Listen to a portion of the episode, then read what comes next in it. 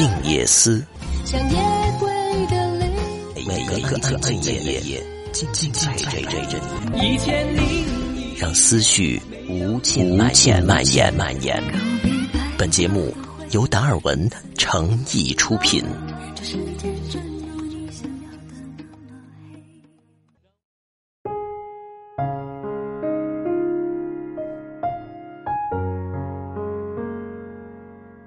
今晚要和大家共同分享到的这篇文章，来自于梁爽所写到的：“你忙碌疲惫时的好脾气，很值得学习。”上个周末，我们大学宿舍的女生自发组织了一场说聚就聚的同学会，有几个同学还带着孩子赴约。淘淘和她老公都是我们同学，也是同学聚会的发起者和组织者。我这次发现，在忙乱疲惫中还能保持好脾气的淘淘，魅力正无穷。那两天，淘淘开了一辆 SUV，她老公另一辆，载着我们一路上吃喝玩乐。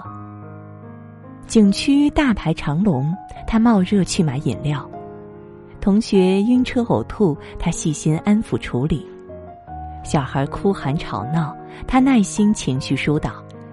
儿子喝粥洒了，他零怨言帮换衣。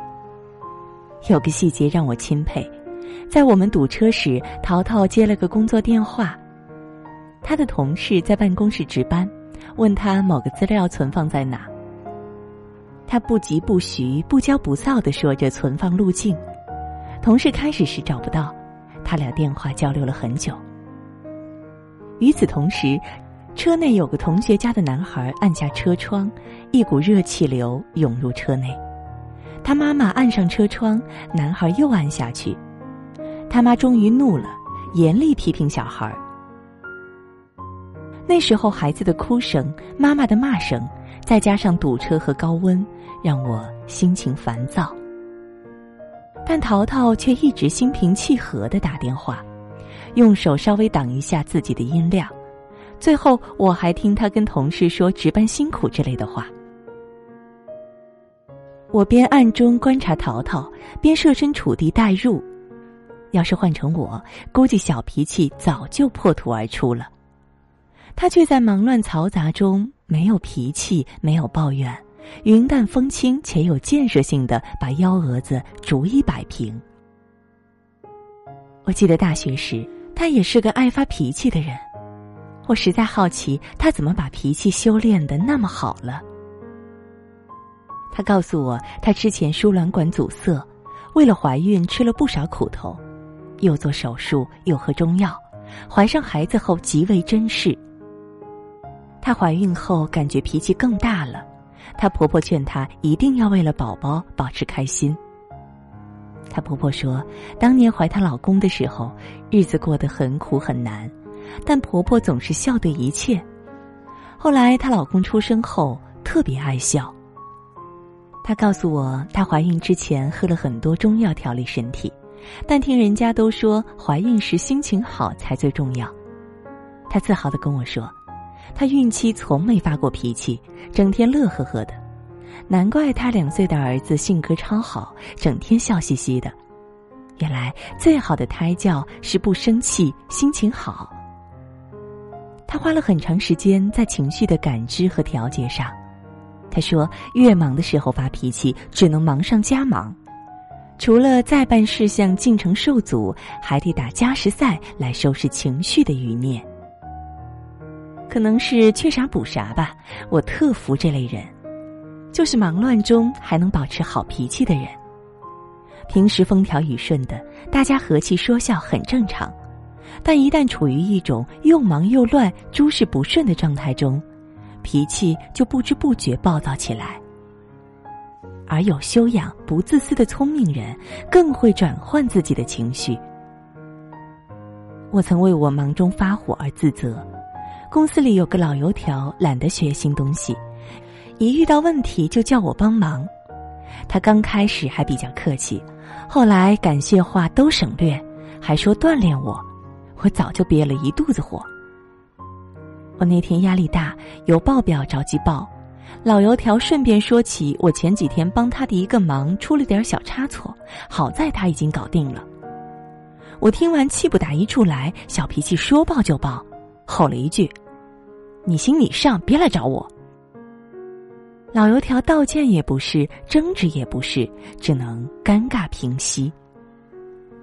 我发完脾气后，统计表也没心思做，没有大仇得报的畅快，而是缠绕心间的自责。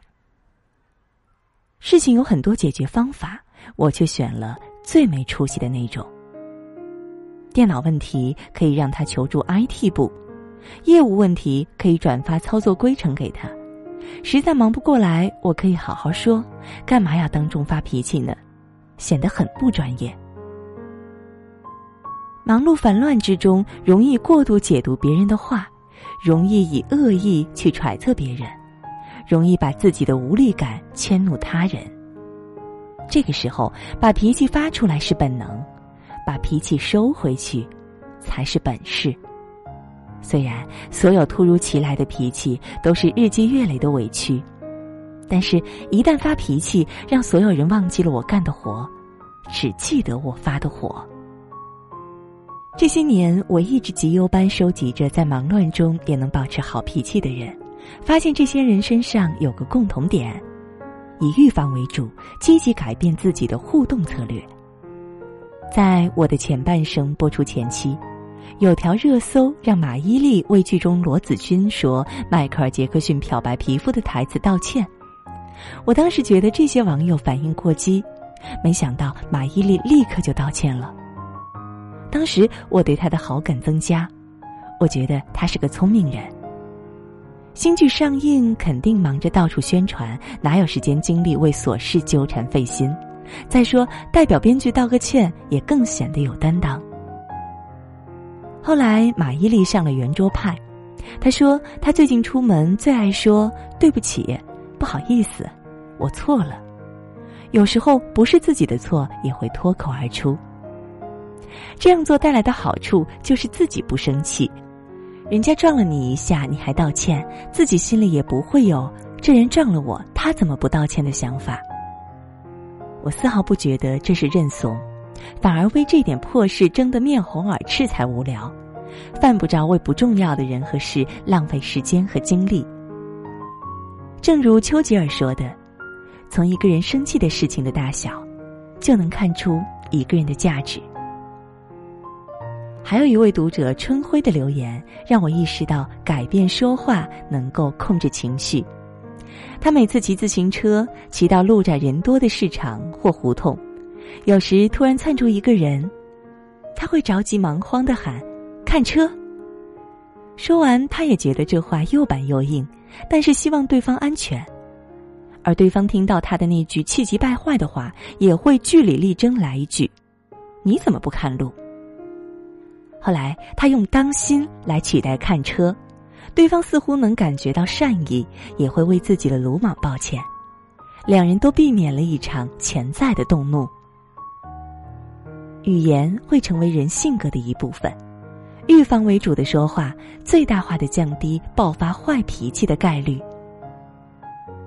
很长时间，我都在体会并实践，正如陈丹青的话：“我几乎从来不生气。”因为我认为没必要，有问题就去解决，不要让别人的错误影响自己。但我不生气，不代表我没脾气；我不计较，不代表我脾气好。如果你非要触碰我的底线，我可以告诉你，我并非良善。我发过很多脾气，从没落得半点好处。我也目睹过身边多少人的婚恋感情、事业前程、亲子关系、身体健康等毁在坏脾气上。我也一直在探索怎样不憋屈的在忙碌疲惫中让自己保持好脾气。生活中，在公共场合，如果有人不守秩序，最好是找相关人员投诉。工作中发脾气不是解决问题，而是新增问题。本事必须大于脾气。家庭中不要占着获得原谅的成本最小就乱发脾气伤害最亲的人。我这些年在与坏脾气斗智斗勇中，总结了一些小经验，比如，烦躁日子里可以喝点玫瑰花茶，吃点逍遥丸，可以缓解肝郁，改善火气。方便的话，吃零食调节情绪。我喜欢吃开心果，最先吃笑得比较开心的开心果。意识到自己不耐烦的时候，有意识的控制语速和语调，减量慢速，柔和下来。当坏消息传来以后，深呼吸数到十，再着手解决问题。要分清楚事和情。提高发脾气的成本，不管自己的理由是否站得住脚，都要为乱发脾气道歉。总之，忙碌归忙碌，疲惫归疲惫。千万别乱发脾气，不然你会更忙、更累。我知道你现在过得不快乐，总有一些困难难住你的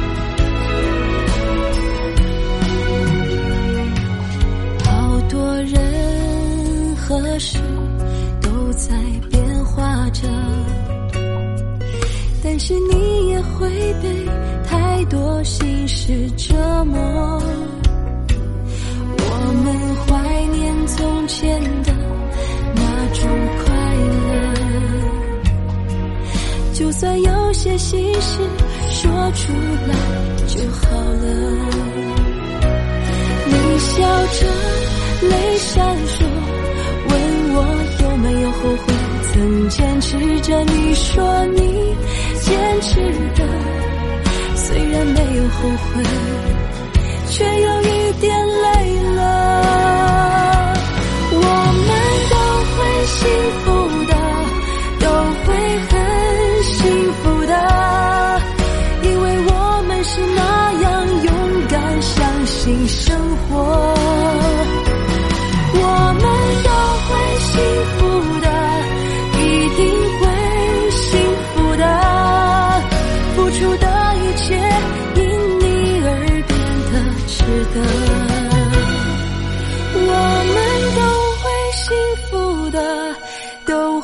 很幸福的因为我们是那样勇敢相信生活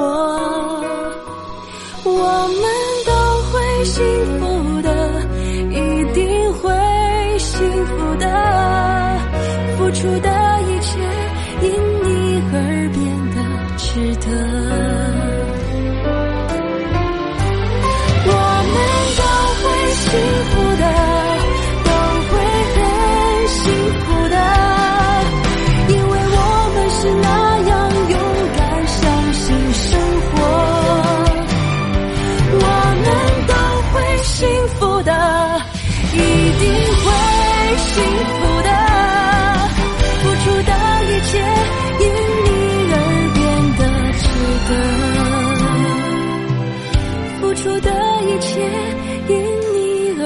变得